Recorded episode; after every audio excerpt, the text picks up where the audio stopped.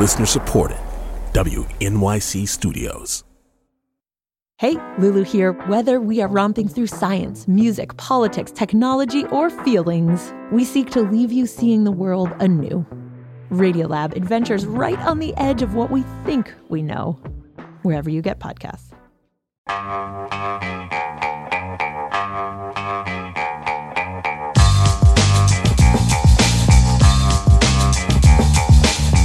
Brian Lehrer on WNYC, and we're going to la- spend our last 10 minutes or so today with your complaints about, questions about, or search for advice for the FAFSA form.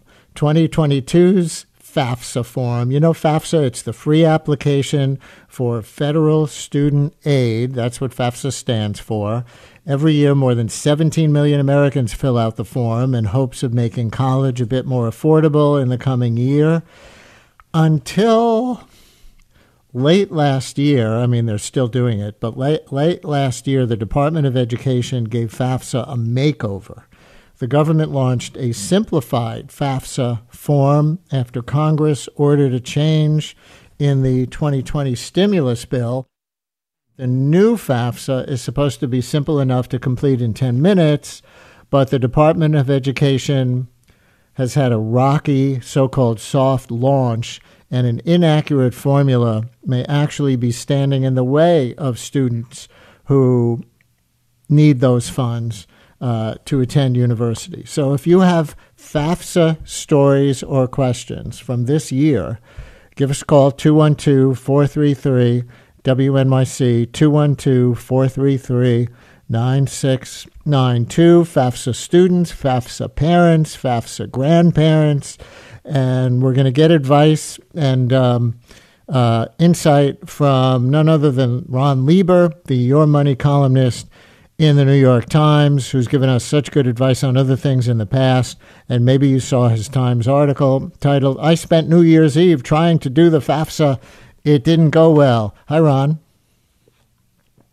Hello, how are you, Brian? Good. What happened on New Year's Eve? Well, we had been hearing for months that the federal government was going to open up the doors to the FAFSA quote unquote by the end of December or by December. And as the days went by, it just kept not happening and not happening. We weren't getting any word. And so I figured the doors were going to fly open right before the ball dropped in Times Square on New Year's Eve. And I wanted to see what was going to happen then, what my readers might experience if they were trying to do it themselves. I have a child who's a high school senior.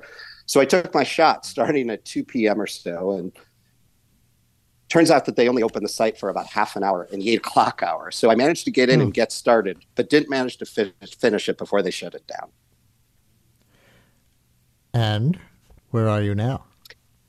Well, so in the days that went by, things didn't get much better. But then, uh, relatively quickly, they fixed a lot of the bugs that were causing people to experience hiccups, although definitely not all of them and eventually I was able to get back in and finish the form. And today, the Department of Education has made a pretty good recovery on many counts. Um, the site is open 24 uh, 7, and people are able to get in and do the work. Um, at least most people are.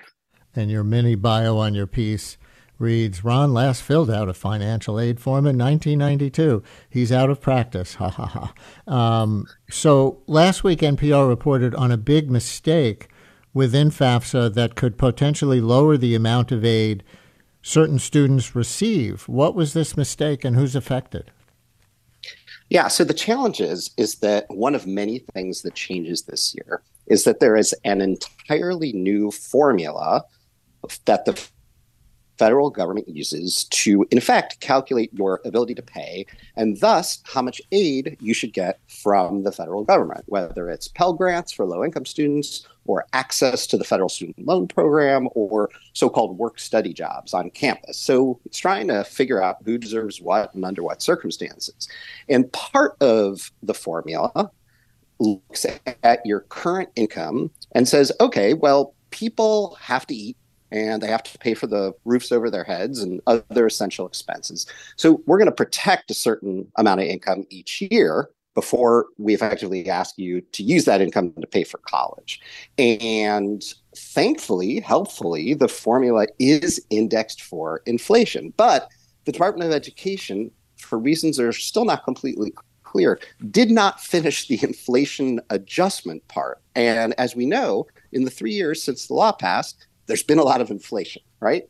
And so there's a question as to whether they are actually going to go ahead and finish that sometime in the next month or two, which uh-huh. would disrupt a bunch of uh, calculations. If they don't, people are going to pay more in many instances uh, or get less from the federal government than they might have otherwise.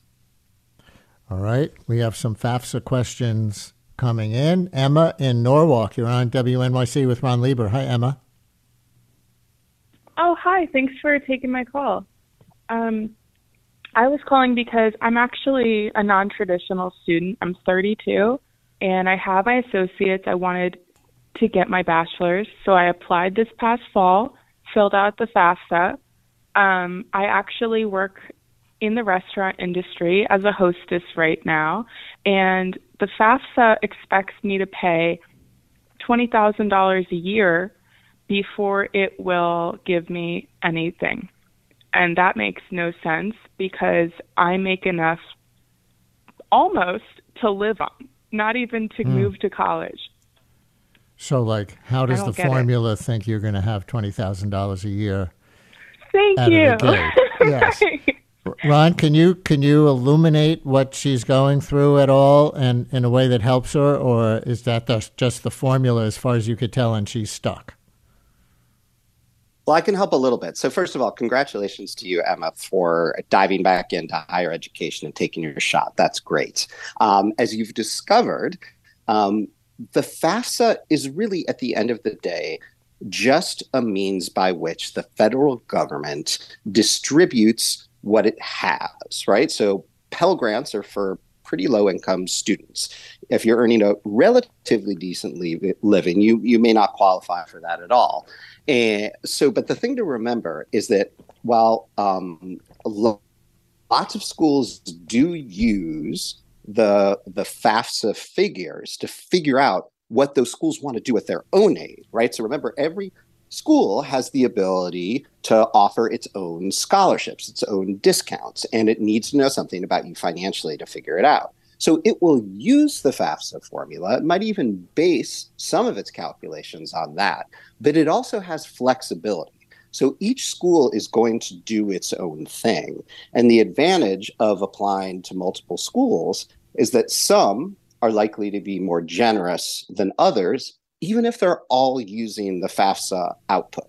So mm-hmm. all hope is not lost mm-hmm. unless and until you apply to a bunch of schools and none of them want to give you any money but you know you can't figure out what that cost will be until you apply and see what the schools themselves will say. Emma i hope that's helpful. Good luck with it. James in verona has maybe even a worse story. James you're on wnyc hello. Hi. Uh, thanks for having me. Can you hear me? Yep. Yep. All right. Uh, yeah so uh, right now i'm a college student. I'm 21 uh, i went to essex county college before transferring this past semester to Montclair State University, and um, I had applied. Uh, I tried to access my FAFSA account, um, and obviously for the FAFSA, you need to have your parents' tax records from a couple of years ago. Uh, and so when I tried to access that for my father, he needs a uh, an electronic signature in order to like sign off on it. Mm-hmm. Um, and in order to do that, you need to log in through his account. Uh, however, when trying to log into his account by using either his social security number or saying like, "Oh, I forgot my username," so contact him through his phone or email address or other means, I still was not able to get uh, his his signature, uh, and as a result, uh, I can't make a new account because his social security number is already tied to this one. Oh. Um, so because of that, I haven't been able to get financial aid for last semester, and I had to uh, take a gap for this semester oh, no. so I can make up the funds to enroll wow. in next It actually class. made you take a gap. Oh, bureaucratic computer snafu, Ron. Yeah, so this is what's known in the world of you know sociology and political science as quote administrative burdens. unquote, the kind of hurdles and obstacles that exists to quote unquote, you know, try to keep citizens from cheating or getting more than they deserve, but ultimately serve to shut out people who are deserving. Uh, I am really sorry to hear about this. Uh, I've got two pieces of advice for you. First, um, there is a phone number uh, that you can use to call the Department of Education to try to get them to help you with this. As you imagine, can imagine, it has been jammed up. But I ran some tests on it. Um, it opens at eight o'clock Eastern time. You can find the number on the website. If you call it 7:58, two minutes before open, you navigate the phone tree, and then the lines open up right at eight on the dot. And if you're somewhere in that eight o'clock to 801 range, you will probably get into the queue and you'll probably oh, wow. be able to speak to someone within 20 minutes. That's how long it took me. So try that. But the other thing that people sometimes forget to do is that there are thousands of financial aid administrators who work in financial aid offices, including at Montclair State, um, who are standing by. Uh, uh, as irritated as you are, but with about 100 times more knowledge than you have, hoping to help you. So, you know, you can go there and you can attempt to enlist them, and they may have seen the problem that you're having before and may have some ideas uh, for how to hmm. help. But uh, that's just a terrible outcome, and I hope you find your way uh, through to the Department of Education so they can help yeah. you and your dad access the account. James, good luck. And we're just about out of time, but we're getting more stories like that. Here's one in a text message. I'm a parent of a junior.